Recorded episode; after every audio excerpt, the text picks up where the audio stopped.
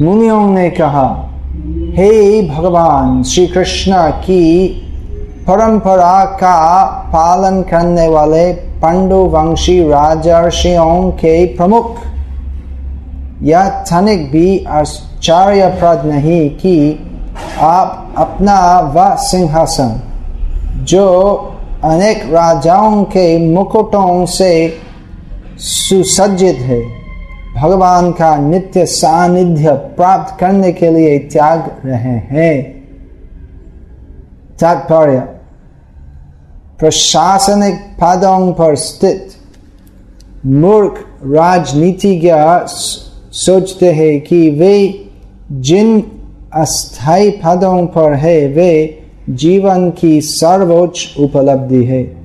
अतः वे उन पदों पर जीवन के अंतिम क्षणों तक चिपके रहते हैं उन्हें इसका ध्यान कहा कि मुक्ति प्राप्त करके भगवत धाम में भगवान के पार्षदों में से एक पद प्राप्त करना जीवन का सर्वोच्च उद्देश्य है मनुष्य जन्म इसी के लिए मिला है भगवान ने भगवत गीता में कई बार आश्वस्त किया है कि भगवत धाम वापस जाना सर्वोच्च उपलब्धि है।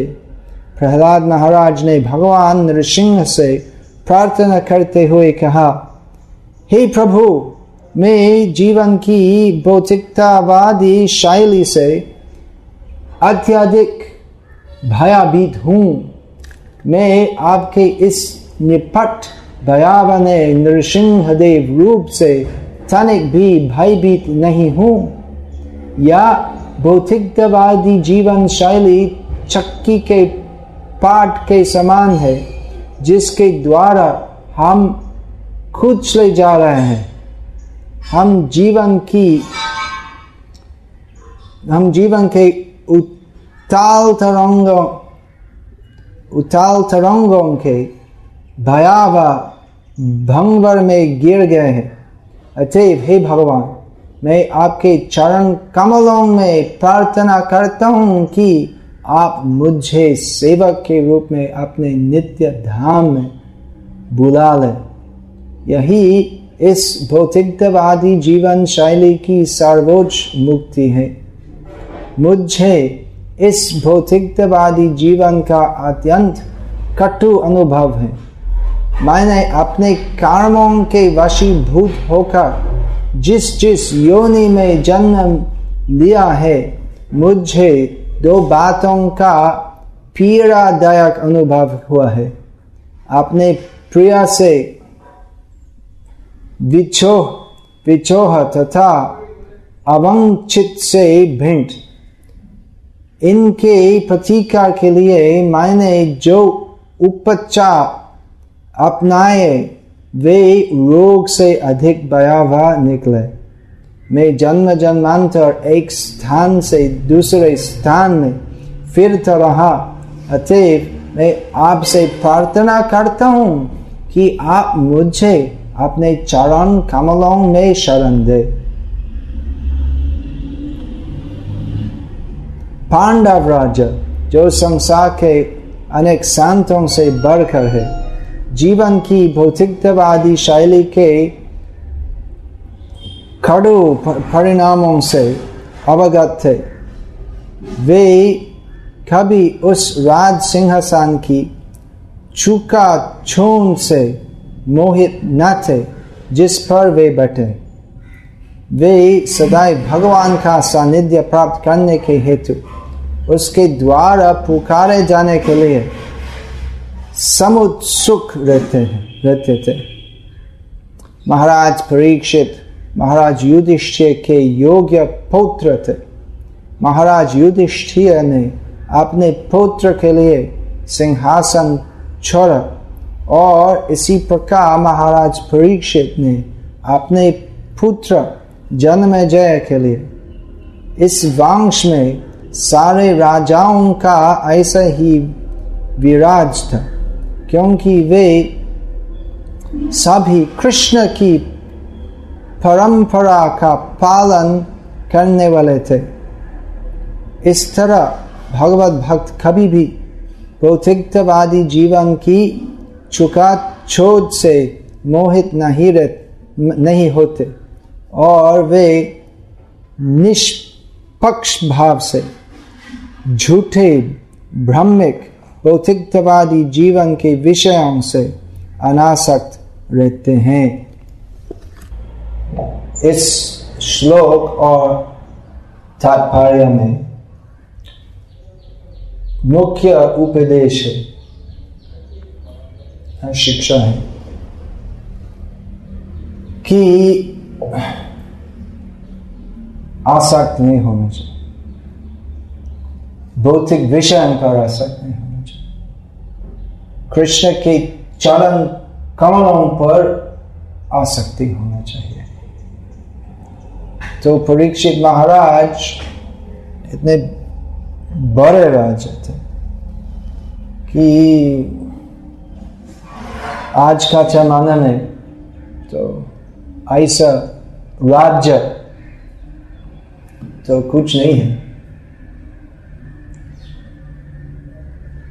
आजकल अमेरिका पृथ्वी के सबसे प्रभावशाली देश है। तो एक बार इजिप्ट था, रोम, इटली था, ग्रीस था तो ये सब साम्राज्य आया है, गया है। British empire. अभी अमेरिका का समय है। और कुछ दिन में वो भी खत्म होगा। आज हम कल्पना नहीं कर सकते तो कैसे अमेरिका, जो अभी इतना सा, प्रभावशाली है तो कुछ दिन के बाद तो एक सामान्य देश जैसे हो। लेकिन अवश्य ही ऐसा होगा। क्योंकि काल चक्र ऐसे होते परीक्षित महाराज का साम्राज्य आज का अमेरिका से और बहुत बड़ा था और बहुत ऐश्वर्यपूर्ण था और बहुत धार्मिक था। और महाराज परीक्षित का पद जॉर्ज बुश जैसे नहीं था जॉर्ज बुश का और क्या तीन साल के कम है और उसके बाद उसका नाम तो खाली ऐतिहासिक पुस्तक में होगा आज आजकल तो अकबर हर रोज उसका वाचन आते हैं। लेकिन जब भी उनका पद त्याग होगा तो तब से सब उसको भूल करेंगे। लेकिन महाराज परीक्षित का पद ऐसा नहीं था। परीक्षित थे, भगवान से, और रक्षित भी थे। धर्म रक्षति रक्षिता जो धर्म को रक्षा करते हैं वे धर्म से रक्षित होते हैं तो जो धर्म अर्थात धार्मिक नीति को रक्षा करते हैं वे धर्म मतलब भगवान इनका नाम भी है धर्म धर्म से रक्षित होते धर्म का निर्विशेष रूप है। संस्कृति, व्यवहार इत्यादि। और स्वरूप है भगवान। तो परीक्षित महाराज का पद भगवान से रक्षित था। लेकिन भगवान क्या करते हैं? भगवान की क्या इच्छा है? वो हम जो बहुत ही सामान्य जीव, हम भगवान का उद्देश्य समझ नहीं सकते। तो क्यों पंच पांडव जो सबसे महान, पुण्यशाली, धार्मिक थे? तो क्यों हम भगवान की प्रकट काल में भी क्यों इतना सा दुख मिले? क्यों अधार्मिक, दुर्योधन, शकुनी, दुशासन, कान इत्यादि राक्षस से इतना सा परेशान प्राप्त किया तो कैसे संभव है? भगवान का क्या उद्देश्य है? तो सामान्य जीवों के लिए ये सब समझना संभव नहीं है लेकिन जैसे कल बाला तो भक्तों जानते कि गॉड इज़ गुड भगवान दयालु है और भगवान सब कुछ जो करते हैं जो इनके भक्तों का कल्याण के लिए है तो कोई साधारण नीति या साधारण प्रयास से परीक्षित महाराज का पद त्याग करना का प्रश्न नहीं था। लेकिन जैसे तैसे, दैव से, दैव का ये दैव शब्द तो अंग्रेज़ी में प्रोविडेंस या लक अनुवाद होते हैं लक का मतलब बाई चांस तो ऐसे होते लेकिन ये संस्कृत शब्द है दैव उसका मतलब कारण है देवता देव का मतलब भगवान या भगवान के सहायक देवताओं तो दैव का मतलब कुछ ऐसे, क्या बोलते हैं, संयोग से बाई चांस क्या बोलते हैं हिंदी में? बाई चांस बिना कारण से। कुछ हाँ? कुछ भी बिना कारण से नहीं होते। कारण है कर्मणा दैव नेत्रेण जंतुर्देहो भक्ति तो एक जीव कैसे एक विशेष श्रेय मिलते तो एक जीव कैसे जन्म ऐश्वर्य श्रुत श्री ऐसे अवस्था में जन्म लेते हैं और दूसरा जीव नीच कुल दरिद्र घर में जन्म लेते हैं और उसकी बुद्धि कम होते हैं और रूप भी आकर्षक नहीं है। तो कैसे होते? कर्मना प्रारब्ध कर्म फल के अनुसार। और दैव नेत्रेण भगवान और इनके सहायक मंत्रीगण, देवताओं के संचालन के अनुसार। तो ऐसे होते हैं। तो क्या होते हैं, हम हर जन्म में दूसरी दूसरी स्थिति मिलते हैं।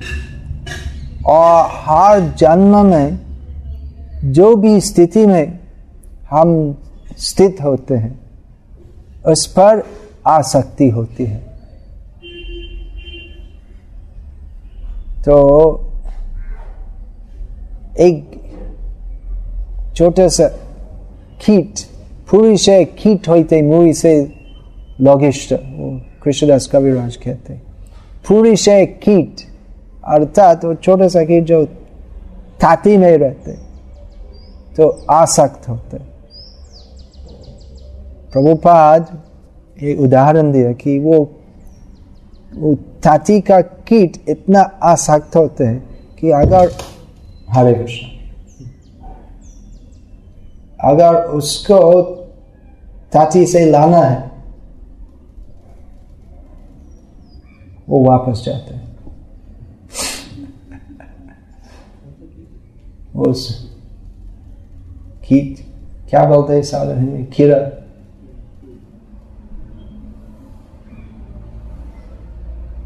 तो ऐसा वो वो कीट सोचते वो क्या कहते मुझको अपराध करते तो मैं इधर ही हूँ मैं सुखी हूँ ये मेरा घर है खाना है सब कुछ है। तो क्यों मुझको हटाते हैं? तो आसक्ति होती है। और महाराज परीक्षित का पद तो पृथ्वी में सर्वोच्च था इतने से ऐश्वर्य था मापना संभव नहीं था। तो पुरुष कीट की आसक्ति होती है धरती पर, लेकिन महाराज परीक्षित की आसक्ति नहीं थी। साम्राज्य और सुतमित रमणी समाज वो सब कुछ आसक्ति नहीं थी। क्योंकि इनकी आसक्ति थी भगवान के लिए, कृष्ण के लिए। तो ऐसे सब श्लोक में हम महाराज परीक्षित का आदर्श चरित्र का दूसरा दूसरा लक्षण मिलते जिससे हम शिक्षा मिल सकते हैं। तो हम भी अनासक्त होना चाहिए इस भौतिक विषय पर। तो अगर हम सोचे कि क्या हम साधु बन गए हैं, हमारे लिए यह आसक्ति का प्रश्न नहीं है। तो ऐसा नहीं सोचना। तो अगर हमारे पास खाली एक कुर्ता, एक धोती, एक जोड़ा कोपिन है तो उस पर भी आ सकती हो। वो रामानुजाचार्य के प्रिय गृहस्थ भक्त धनुर्दास और इनके बहुत सन्यासी ब्रह्मचारी शिष्य होंगे थे। और सब ब्रह्मचारी थोड़े नाराज़ हो और रामानुजाचार्य को बोले कि वो ये भोगी विषयी गृहस्थ को इतना सा स्नेह करते हैं क्यों और हम सब विराट ब्रह्मचारी हैं और हमको इतने सा अनुग्रह प्रकाश नहीं करते क्यों तो रामानुजाचार्य कुछ विशेष नहीं बोल के वापस गए उनकी कुटी तो कुछ दिन के बाद श्रीपाद रामानुजाचार्य संध्या काल में इनके एक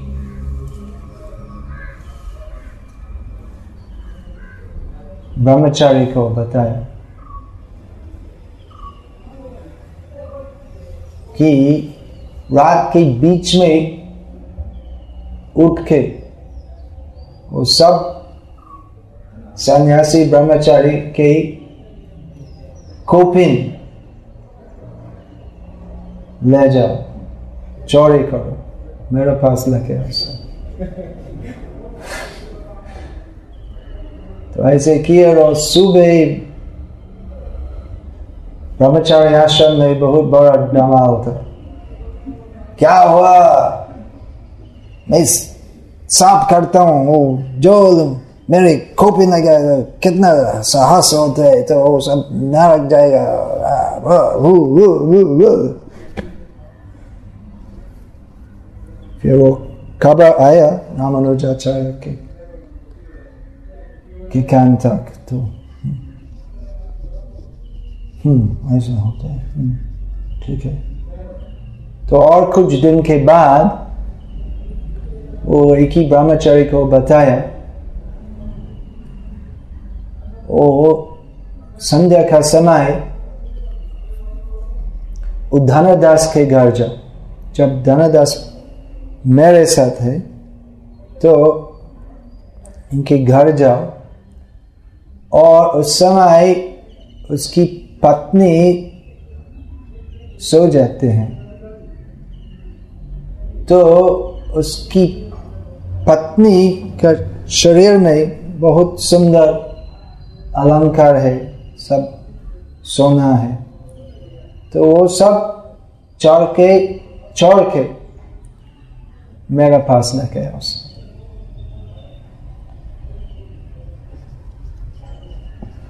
तो शिष्य सोचो कि गुरु आज्ञा है। पालन करना पड़ेगा।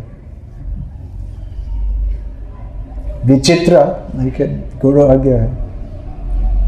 तो ऐसे ही सूर्यास्त के कुछ समय के बाद वो ब्रह्मचारी धीरे धीरे धनदास के घर में प्रवेश किया और देखा कि इनकी बहुत सुंदरी पत्नी पलंग पर सो गए हैं। धीरे धीरे चुप के आया है और वो सब अलंकार उनका शरीर से निकाल दे।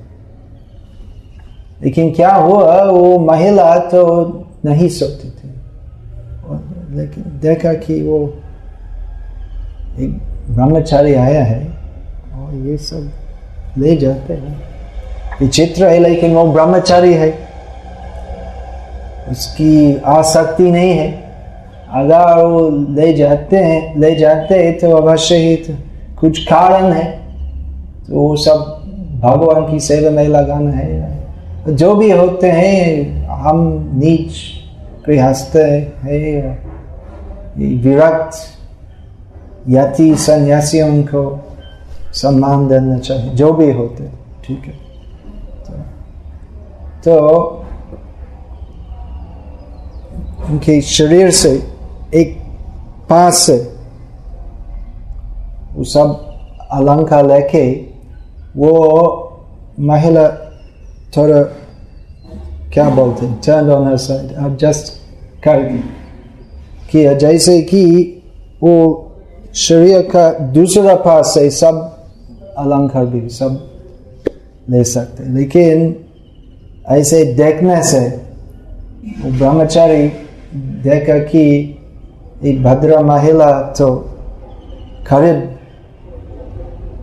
जगते हैं और भाई से चले गए।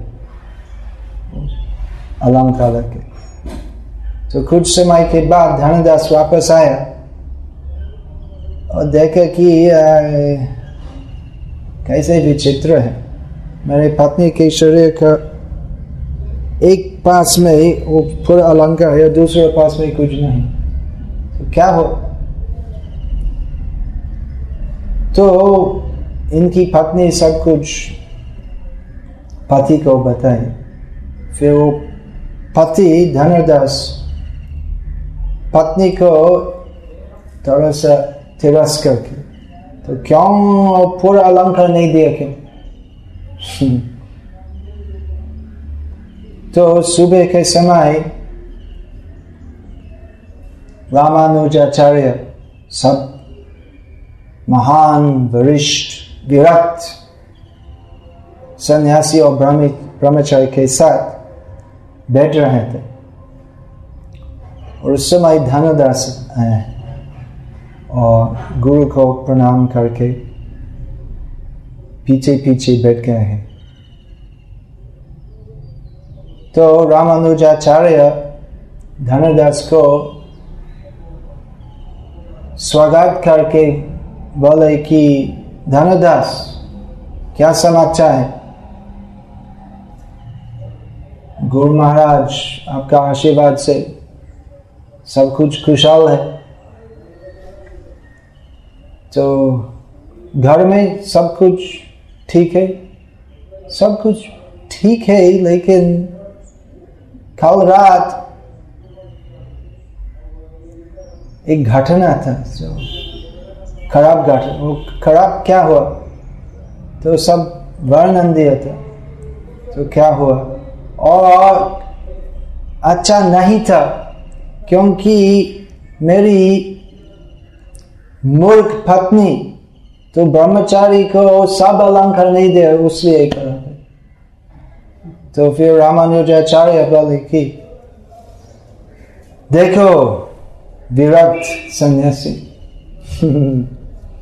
कि अब आपके दो पैसा का कोपिन की आसक्ति से आप सब इतना सा घुसे हुए और ये गृहस्थ जो आप सोचते आपसे बहुत नीच है, उपभोगी है, विषय है, लेकिन इनके पास इतना सा अमूल्य अलंकार है। लेकिन वे सोचे वो सब गुरु की संपत्ति है। और जब मेरा सेवक आया था सब कुछ लाने के लिए, वो अफसोस था कि वो सब कुछ नहीं दे पाए। तो विरक्त होने के भी। कुछ सामान्य वस्तुओं पर आसक्ति हो सकते ये माया ऐसे होते हैं। क्यों दो पैसा का चीज़ पर आसक्ति हो सकती क्यों विराट साम्राज्य के लिए आसक्ति हो सकती सब कुछ क्षणिक है। तो साम्राज्य वो वो भी क्षणिक है और खोपिन वो भी क्षणिक है। हमारा जीवन वो भी क्षणिक है। तो क्यों आसक्ति होते? तो एक उत्तर है यही माया है। तो महाराज परीक्षित का चरित्र से तो यही सीखना चाहिए। कि आसक्त नहीं होना चाहिए। किसी भौतिक वस्तु, किसी भौतिक पद पर आसक्ति नहीं होना चाहिए। भगवान के चरण कमलों में आसक्ति होना चाहिए। नहीं तो क्या होते हैं, हम बहुत बार देखते हैं। कि मंदिर में इस्कॉन का मंदिर या दूसरा मंदिर है, बहुत मंदिर है। बहुत मंदिर में पुजारी गृहस्थ है और मंदिर चलाते हैं। तो भगवत प्रेम से नहीं। और इनकी पेशा ऐसे है। ठीक। जैसे कि जात अनुसार कोई कोई नाई है कोई कोई क्या है धोबी है, डोम, धोबी है, डोम है तो कोई कोई पुजारी है। कोई कोई गुरु है, जात के अनुसार। ऐसा नहीं होना चाहिए, लेकिन होते हैं। और सोचते कि ये मेरा हक है। मेरा पिताजी तो गुरु है, और मेरे पिताजी के शिष्यों के संतान मेरे शिष्य होंगे। मेरे संपत्ति है।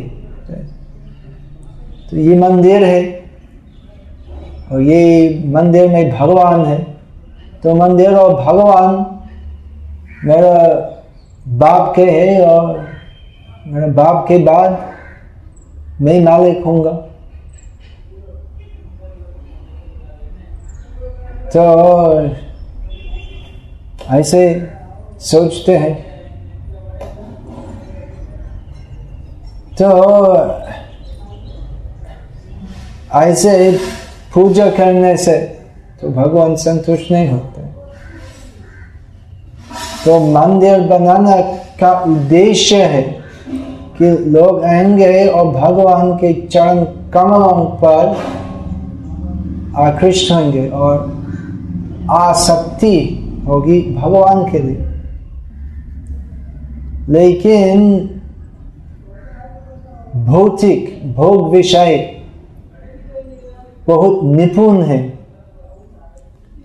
तो आध्यात्मिक परिवर्तन करना और उसको भौतिक बनाना। जैसे कि भगवत गीता। भगवत गीता तो पूरा आध्यात्मिक ज्ञान है। लेकिन भगवत गीता का नाम में तो कितना बदमाशी चलता तो दूसरा प्रकार का व्याख्या करके भगवत गीता का उद्देश्य पूरा भूल करते हैं। और अंत में ही पूरा भोग विलास का विचार करते भगवत गीता में, अंत में श्री कृष्ण अर्जुन को बताया यथेच्छसी तथा करो, यही गीता सार है। जो भी चाहते हो तो वैसे कहो। तो भगवत गीता में वो सब वार्तालाप जो था, वो अच्छा था। उसमें तत्व ज्ञान है। अगर अच्छा लगते हो तो उसको पालन करो। अगर नहीं। यथेच्छसी तथा करो। जैसे इच्छा हो, वैसे काम करो। तो ऐसे ही सब असुर भोग विलासी कृष्ण बहिमुख बद्ध जीव, बहुत निपुण है। भगवान का दिव्य उपदेश परिवर्तित करना, परिवर्तन करना। वो जीसस जीसस कृष्ण क्या बोला thou shalt not kill. मत मारो लेकिन वो क्रिश्चियन तो दूसरे प्रकार का व्याख्या करते तो नर हत्या मत करो लेकिन मुर्गी मछली गाय, महिष, उस सबों में आत्मा नहीं है, और भगवान हम हमको दिया। तो बाइबल में लिखे तो भगवान मनुष्यों को सब पशु दिया है। लेकिन किस लिए? रक्षा करने के लिए, हत्या करने के लिए नहीं है। लेकिन वे ऐसा व्याख्या करते हैं कि तो सब पशु हमको दिया। तो भगवान का आदेश है, भगवान की इच्छा है कि हम कहेंगे। एक बार मैं लंदन में था, हमारा मंदिर लंदन के सबसे बड़ा चौरास्ते से तो कितना दूर है? तो बीस मीटर का दूर है। तो एकदम सिटी के अंदर में है। तो एक बार मंदिर से बाहर रास्ते में आए। और हमारा मंदिर के बाहर एक खेते हुए क्रिश्चियन था। और सबको एक कागज़ देते। जिसमें उसका प्रचार कि कैसे शाकाहार करना शैतानिक है उसमें एक पिक्चर था तो एक भयानक, ऐसे राक्षस था तो दो श्रृंग लंबा दंश और ऐसे दिखता था। शैतान का तस्वीर। और उस शैतान का हाथ में एक थाला था जिसमें वो गोभी आलू लाव लाओ तो नहीं है लाव अभी है। तो ऐसा, आलू, बीट गज्जा ऐसे चीज़ था। मतलब उसका मैसेज था कि शाकाहार असुरिक है। वो शैतान का प्रचार है। शाकाहार हमारा मंदिर के बाहर बैठना था, क्योंकि वो वेजिटेरियन रेस्टोरेंट भी है, संयुक्त, इसको मंदिर के पास। तो उसका प्रचार था कि ये हरे कृष्ण वाले सैतान शैतान के प्रतिनिधि है, क्योंकि शाकाहारी है।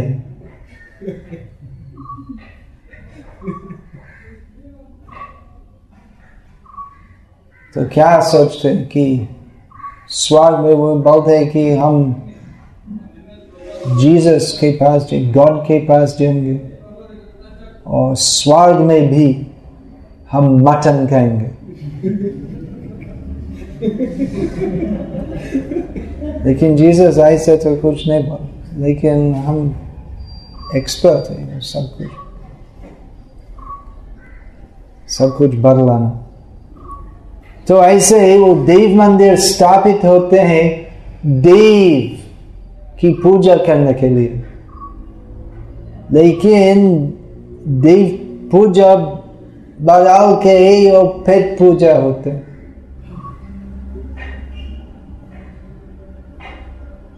तो ऐसे धर्म चलते। धर्म प्रोजित कैतव अत्र। श्रीमद भागवत से शुरू से कैतव धर्म पूरा निकालना है तो प्रभुपाद पाश्चात्य जगत में यही प्रचार किया है तो प्रभुपाद का उद्देश्य नहीं था। दूसरा, कई था धर्म स्थापन करना। प्रभुपाद का उद्देश्य था शुद्ध कृष्ण भक्ति प्रचार करना, स्थापन करना। लेकिन हम इतना निपुण है कि वो शुद्ध भक्ति मिलके भी हम थोड़ा सा एडजस्ट करके उसको अशुद्ध, अभक्ति बनाते हैं। ऐसे ऐसे जैसे जीसस आया है। और जीसस जो बल तो उसमें कुछ दोष नहीं है। लेकिन अभी जो जीसस का नाम में चलते, वो एकदम विपरीत है, जो जीसस बोल। तो ऐसे संभव है और लगभग गारंटीड है कि प्रभुपाद का नाम लिख के भविष्य या वर्तमान काल में भी। तो हम सब प्रभुपाद के विपरीत सब कुछ करेंगे। प्रभुपाद का तस्वीर रख के इसके नीचे ताश खेलना और चरुट करना। ए वो बिरी मत खाओ। मत फिर क्यों? तो अभी तक तो भगवान को नहीं लगा, भोग नहीं लगा। तो पहले भगवान को अर्पण करना ठीक है ठीक है। यद करोषि, यद अश्नाशी यद जहोषि ददासी यद तपस्यसी, कौनते, तत् करो मदार्पण तो सब कुछ पहले भगवान को अर्पण करना। संभव है, बांग्लादेश में एक संप्रदाय है, जो नियम बहुत कड़ा पालन करते तो भगवान को भोग अर्पण नहीं करके तो कुछ नहीं लेना तो वो पहले मछली को तुलसी पाता डाल के उसको वो आवश्यकता है। भगवान को अर्पण करके प्रसाद लेना है। नहीं तो अपराध होते हैं।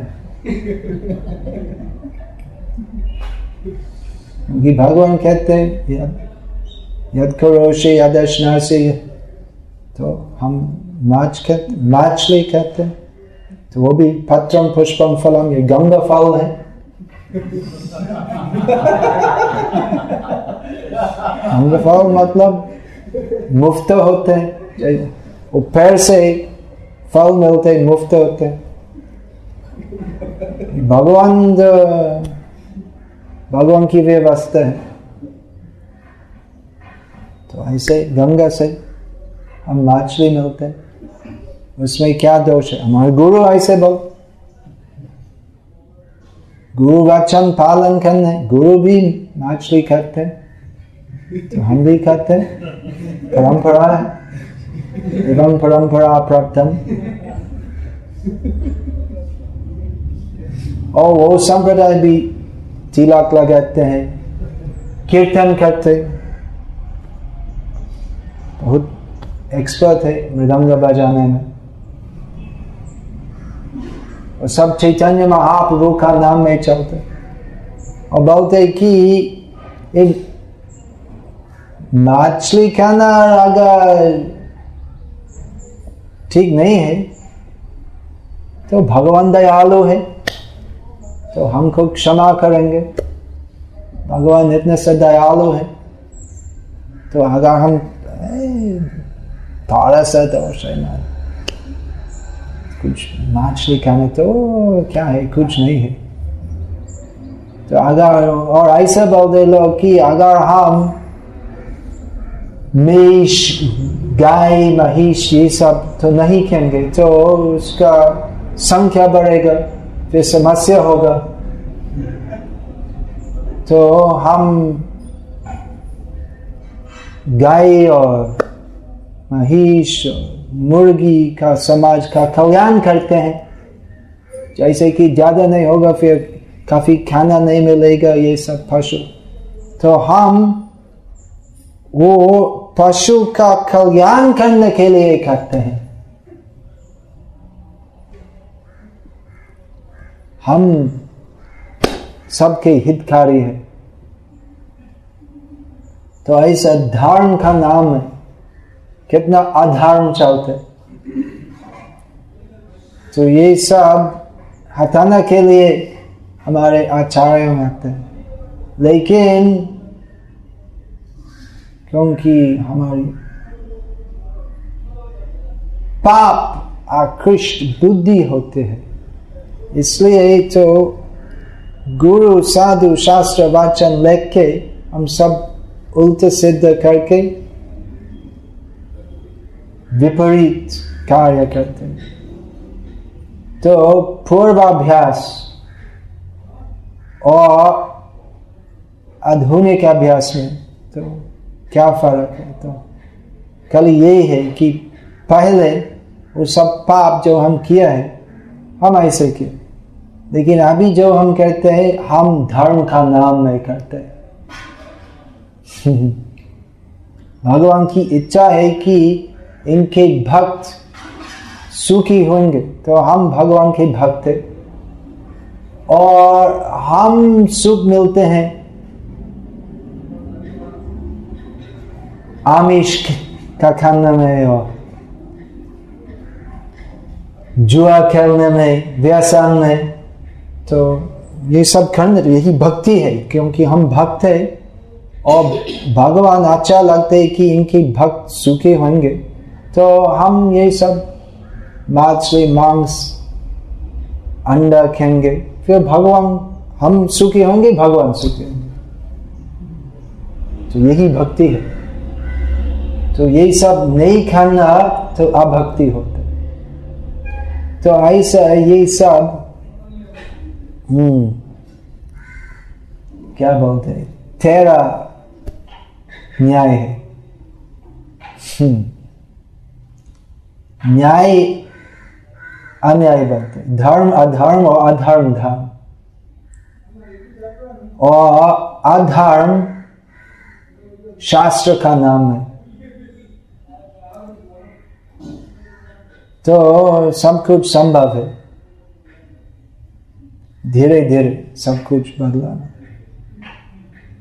ऐसे कि मायापुर में गौरंग पिज्जा हट है। तो वो पाप नहीं है, लेकिन गौरंग महाप्रभु का अवतार का कारण नहीं था कि पूरे पृथ्वी से लोग प्रभुपाद विदेश गए हैं और इतना सब प्रचार किया है किस लिए? जैसे कि लोग देश विदेश से आके मायापुर में पिज्जा खाएँगे। उद्देश्य नहीं था। तो धाम में रेस्टोरेंट थे कोका कोला भी मिलते आइसक्रीम भी मिलते तो हम माया, मायापुर जाते ओ बहुत अच्छा था, बहुत अच्छा था। बहुत पिज्जा और आइसक्रीम खाया है तो बहुत अच्छा सब सुविधा।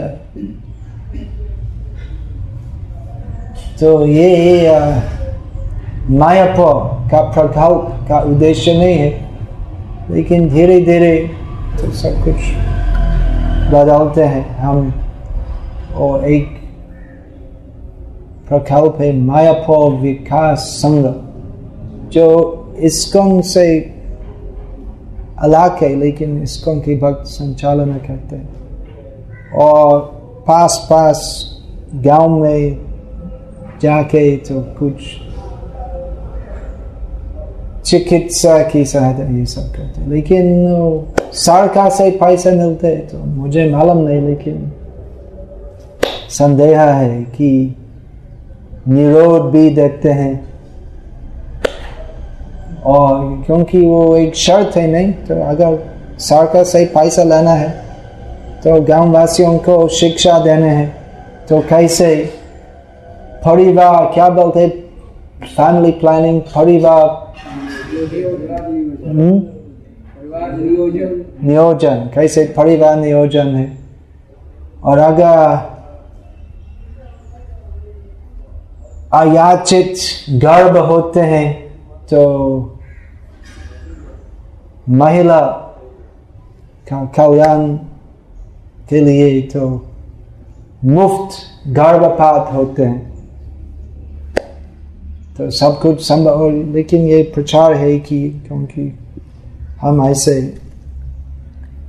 गाँव वासियों का कल्याण कार्य करते फिर हमको अनुकूल करेंगे, हमको सहायता करेंगे।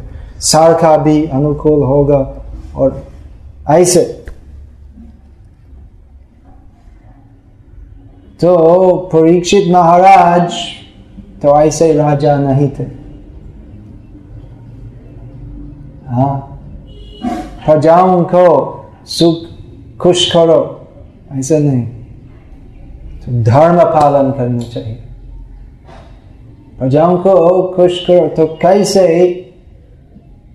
धर्म में लगाने से। तो बहुत आसान है धर्म से छूट होना। अगर हम थोड़ा सा एडजस्ट करेंगे। तो पापी जन भी संतुष्ट होंगे। अगर हम पूरा प्रचार नहीं करते हैं तो सब संतुष्ट होंगे। तो जैसे कि शास्त्र में स्पष्ट है और प्रभुपाद भी बहुत बार बोले कि हम्म, वो क्या स्वतंत्र वो क्या है? स्त्री स्वतंत्र, क्या है? मानो प्रभुपाद, बहुत बार बोले। स्वयं स्वतंत्र ऐसे इसका मतलब है कि स्त्री तो कभी भी स्वतंत्र नहीं होना चाहिए। तो बालिका अवस्था में पिताजी से रक्षित होना चाहिए। वृद्धावस्था में तो प्रौढ़ पुत्रों से रक्षित होना चाहिए और बाकी समय तो पति के आश्रय नहीं होना चाहिए। लेकिन आजकल ऐसा प्रचार जन अप्रिय है। तो इसलिए हम ऐसा प्रचार नहीं कर बोलते कि वो नार, नारी तो दोनों तो सभी प्रकार से समान है। जो सही नहीं है। प्रभुपाद उदाहरण दे तो दोनों समान नहीं है तो फ़र्क है। तो एक उदाहरण है जो प्रभुपाद बहुत बार दिया है कि तो खाली नारी माता हो सकते। ऐसा नहीं है कि प्रभुपाद बोले कि अगर दोनों समान है तो तो प्रथम एक पति पत्नी का प्रथम संतान तो अगर नारी का शरीर से आते तो दूसरा संतान तो वो नर का शरीर से आना चाहिए। क्यों खाली नारी गर्भवती होते हैं? तो दोनों समान होना चाहिए, और नारी का इतना सब तकलीफ़ है तो नौ महीना तो इतना सब तकलीफ़ हो। जन्म देने में तो इतने से दर्द होते हैं। तो जैसे कि समान अधिकार होगा दोनों के लिए। तो एक बार नारी जन्म देंगे और दूसरे बार दूसरी बार तो पुरुष देंगे। तो ऐसा संभव है? असंभव। स्पष्ट है कि असंभव। लेकिन कृत्रिम रूप से दोनों एक ही जैसे बना सकते चाहते हैं। जो एक्चुअली समाज का अकल्याण के लिए होते हैं। प्रभुपाद बोले कि ये नारी स्वतंत्रता से क्या होते हैं? वो सब नारी वैश्य वैश्य नहीं, वैश्य बनते हैं। क्योंकि स्वतंत्र नारी तो केवल वैश्य स्वतंत्र अगर पिता पति या पुत्रों के आश्रय में नहीं है, वो वैश्य होते लेकिन ये सुविधा है ये सब पापी पुरुष व्यक्तियों के लिए है। क्योंकि अभी तो सब नारी स्वतंत्र है तो कोई पति पिता, पुत्र नहीं है रक्षा करने के लिए तो आसानी से भोग कर सकते लेकिन भोग करने के नौ महीने के बाद वो संतान आते हैं, फिर नारी तो पुरुष को बोलते तो क्या? अभी तो मुझे पैसे देना है, मुझ वो बच्चा है, तुम स्वतंत्र हो, मैं भी स्वतंत्र हूँ।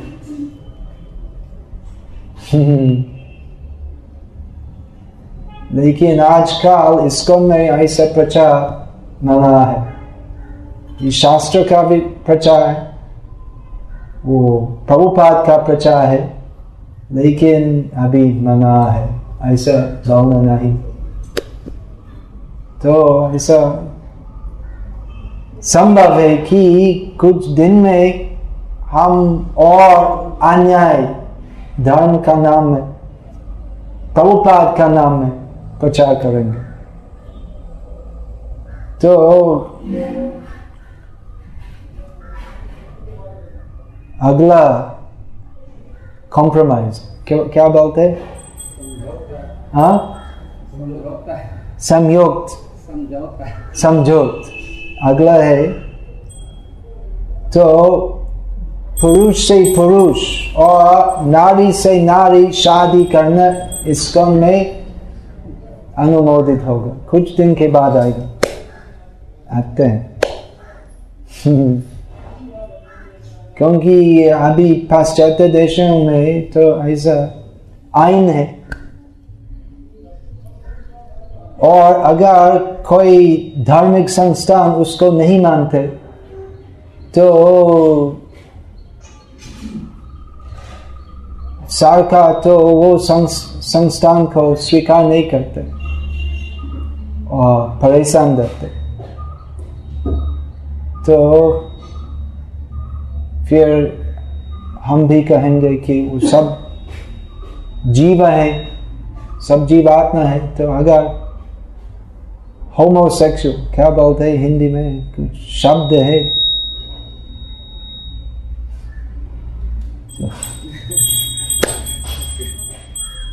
तो वे सब भक्त है। तो अगर मतलब वो प्राकृतिक है तो सामान्यतः एक पुरुष व्यक्ति तो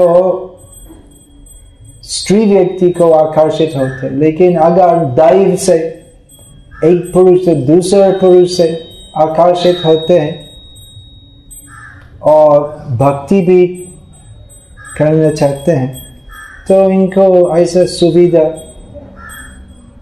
विवाह करना तो देना नहीं क्यों? हरे कृष्ण। साधु सावधान। जो शास्त्र में, जो गुरु परंपरा में हम ग्रहण करते, ग्रहण करना चाहिए। अगर थोड़ा सा बदलन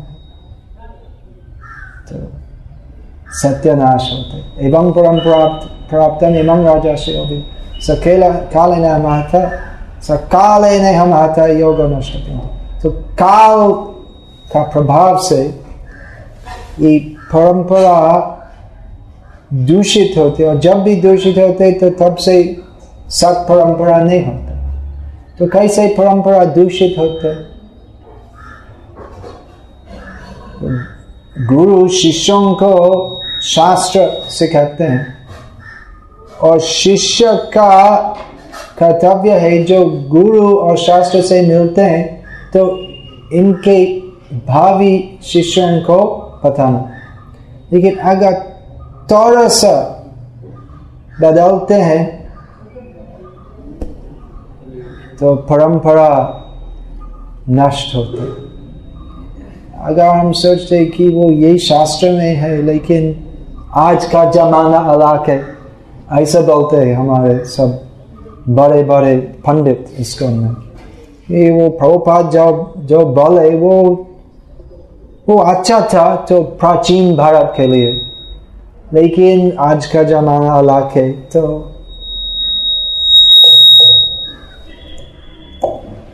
इसलिए अलग व्यवहार करना चाहिए। और, शास्त्र में जो है तो वो तो थोड़ा सा एडजस्ट करके तो सुविधा होगा। सुविधा होगा नरक जाने के लिए सुविधा होगा। लेकिन भगवान के पास जाने के लिए नहीं। तो साधु सावधान। शास्त्र में जो है, उसको पालन करना चाहिए। अगर हम सोचते हैं कि ऐसा प्रचार करने से तो ज़्यादा लोग नहीं आएँगे तो ठीक है। ज़्यादा लोग का ज़रूरत नहीं है, ज़्यादा मूर्ख का ज़रूरत नहीं।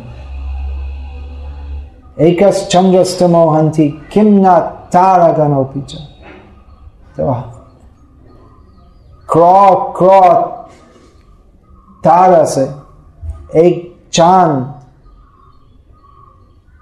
का प्रकाश बहुत ज़्यादा है।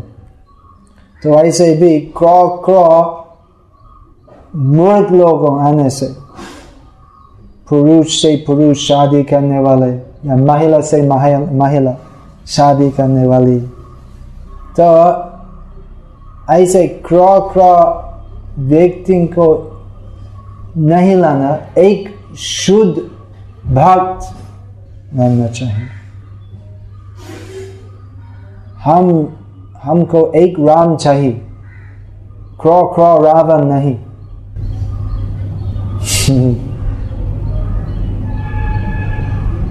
हरे कृष्ण। कुछ प्रश्न है? भौतिक आसक्ति से मुक्त होने पर क्या? भौतिक आसक्ति से मुक्त होने का क्या उपाय? हरे कृष्णा हरे कृष्णा कृष्ण कृष्ण हरे हरे हरे राम हरे राम राम राम हरे। जीवे दया नाम रुचि। नाम पर रुचि होना चाहिए। अगर आसक्ति होती है कृष्ण में तो माया में नहीं होगी